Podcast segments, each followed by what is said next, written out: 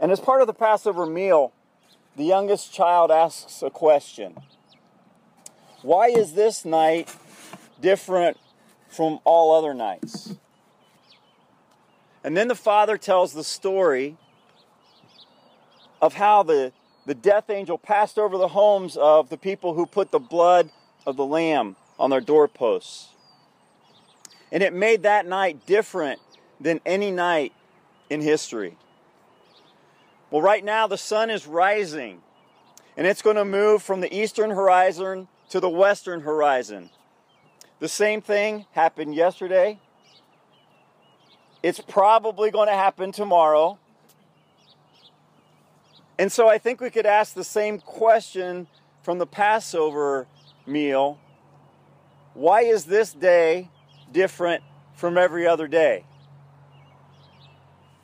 Well, it's different because this is the day that Jesus rose from the grave. Amen? But we need to remember before before the resurrection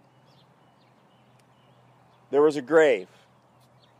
And before the grave there was a cross. And before the cross there was a decision where Jesus said, "Yes, I will go." And he was willing to die for us. And he did. In the book of Mark, chapter 15, starting in verse 42, this is what we read. This all happened on Friday, the day of preparation, the day before the Sabbath. As evening approached, an honored member of the High Council, Joseph of Arimathea, who was waiting for the kingdom of God to come, gathered his courage and went to Pilate to ask for Jesus' body. Pilate couldn't believe Jesus was already dead, so he called for the Roman military officer in charge and asked him. The officer confirmed the fact, and Pilate told Joseph he could have the body. Joseph bought a long sheet of linen cloth, and taking Jesus' body down from the cross, he wrapped it in the cloth and laid it in a tomb that had been carved out of the rock. Then he rolled a stone in front of the entrance. Mary Magdalene and Mary, the mother of Joseph, saw where Jesus' body was laid. The next evening, when the Sabbath ended, Mary Magdalene and Salome and Mary, the mother of James, went out and purchased burial spices to put on Jesus' body. After the sacrifice and death of Jesus came a troubling time of grief, of confusion, of hopelessness, of wondering what it all meant. Most of the followers of Jesus were like his 12 disciples. They were like Judas, who betrayed him, or like Peter, they denied him, or like the other disciples, except for John, they ran away and hid. Only a few women and men stayed with Jesus until he died. But that was just it. He died. And their hope seemed to die with them when I was a kid, we used to do go kart races. There were push kart races, uh, and we would always race at the local park just down the road from our uh, house. And uh, my friend Rocky and I were undefeated in the history of the world. and we had a go kart called King of the Dirt, and it was, even though we raced on asphalt, it was still called King of the Dirt. Um, we had some pretty stiff competition at time at times though, and I remember one race very specifically uh, this is kind of like Mario Kart. You know, there weren't a ton of rules. We didn't have weapons, but you know, anything goes kind of stuff. So I remember one race. Uh, Mike and Rob had a go kart, and to be really honest, it was probably way better than ours. But we had two advantages. One, Rocky and I were faster than anybody else the pl- on the planet, and two, uh, we had methods. So um, we started at the starting line um, and the kids say go, and there's a big, big, long loop all around the park. And uh, so we go, and uh, I don't know what happened, but they got in front of us. And that was crazy. We weren't used to that. But we were pushing, we were pushing, we caught up, and guess what? Rocky grabbed their cart. He was going to spin them around. It was going to be awesome. Except the opposite happened. And we spun out. And they just kept going, and we were like, what? This has never happened before. We're going to lose. There's no hope. And really, that's kind of what was going on in a very different way, but pretty similar. The followers of Jesus had always seen him win. And suddenly, there's no hope.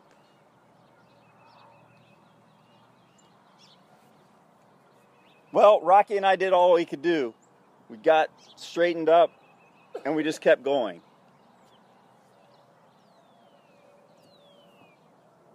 And I honestly don't remember if we won the race or not, but I'm claiming that we did.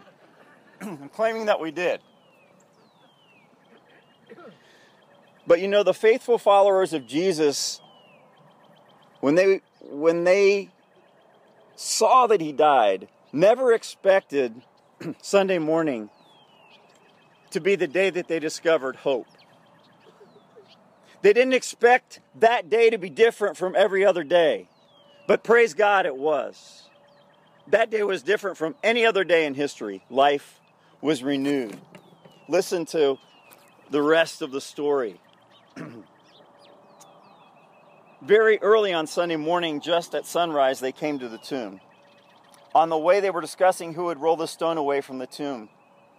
But when they arrived, they looked up and saw that the stone, a very large one, had already been rolled aside.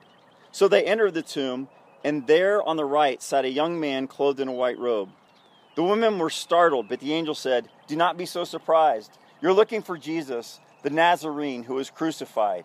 He isn't here, he has been raised from the dead.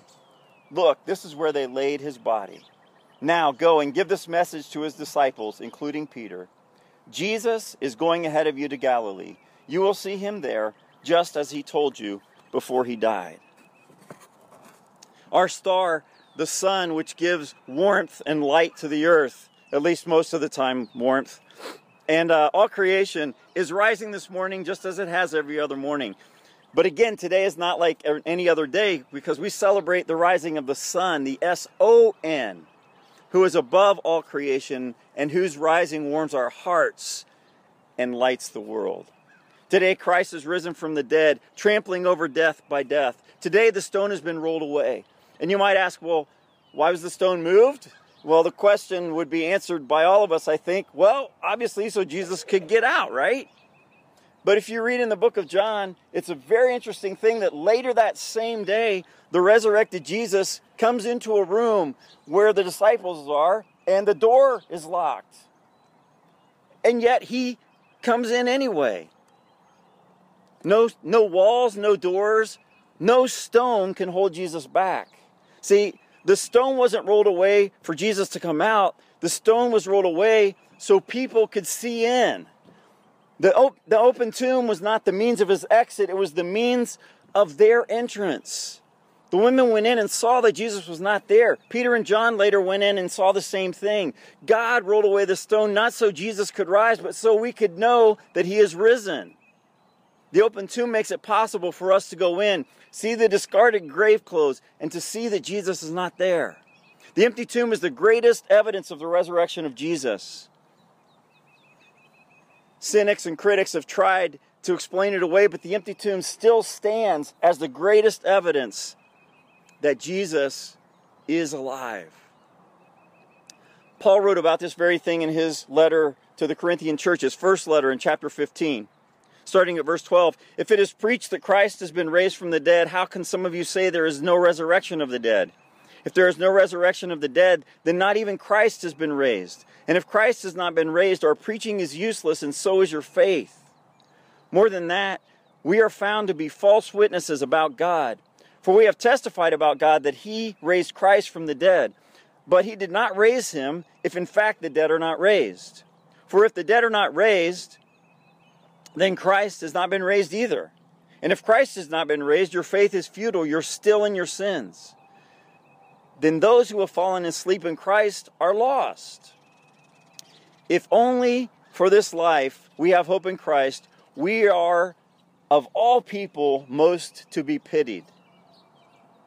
Paul is talking about what the people were experiencing that Sunday. If Jesus died and wasn't coming back to life, what's the point?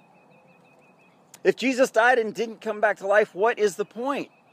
Not only is our faith pointless, we're the most pitiful people on the planet. However, Paul isn't done writing. Verse 20 But Christ has indeed been raised from the dead. He is risen. He is risen indeed. We truly believe that Jesus is alive. We believe his death, burial, and resurrection can be applied directly to our lives. And we believe that every person needs that to happen. As our church's We Believe statement says, we believe all have sinned and deserve eternal separation from God.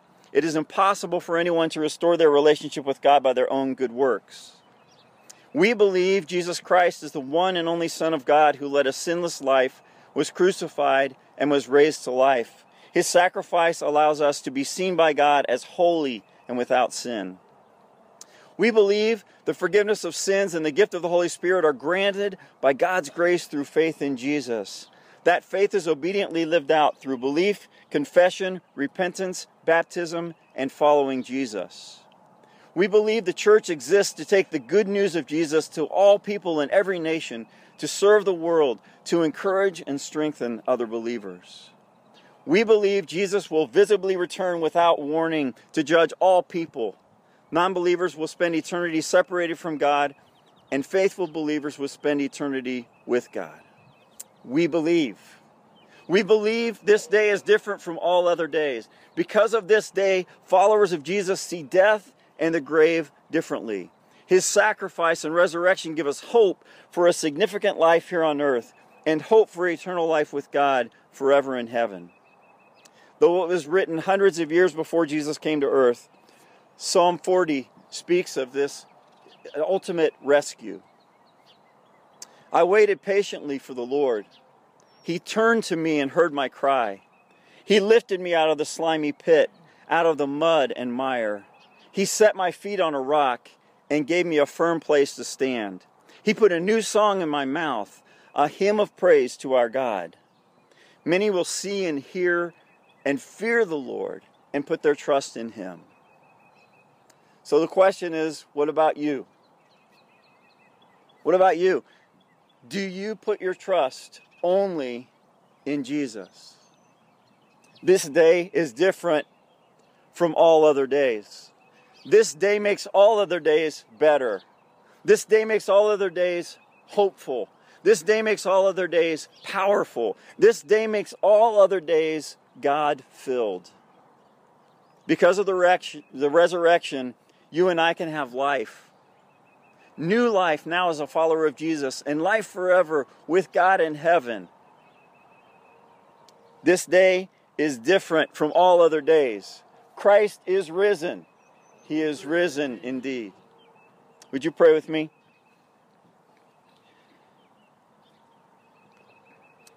God, we truly believe that Christ is risen from the dead.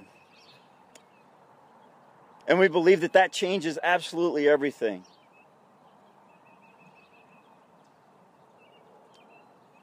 God, we pray that we would live out that belief. That we would trust you with our whole heart. That we would surrender our lives to you. And that because Jesus is alive, we would live to love you and love people around us and, and make a difference in the world in your name. God, you really have brought beautiful things out of the dust, out of the grave. And the new life that we see springing up around us reminds us that there is new life for us if we put our trust in you, if we put our faith in you, if we obediently follow you.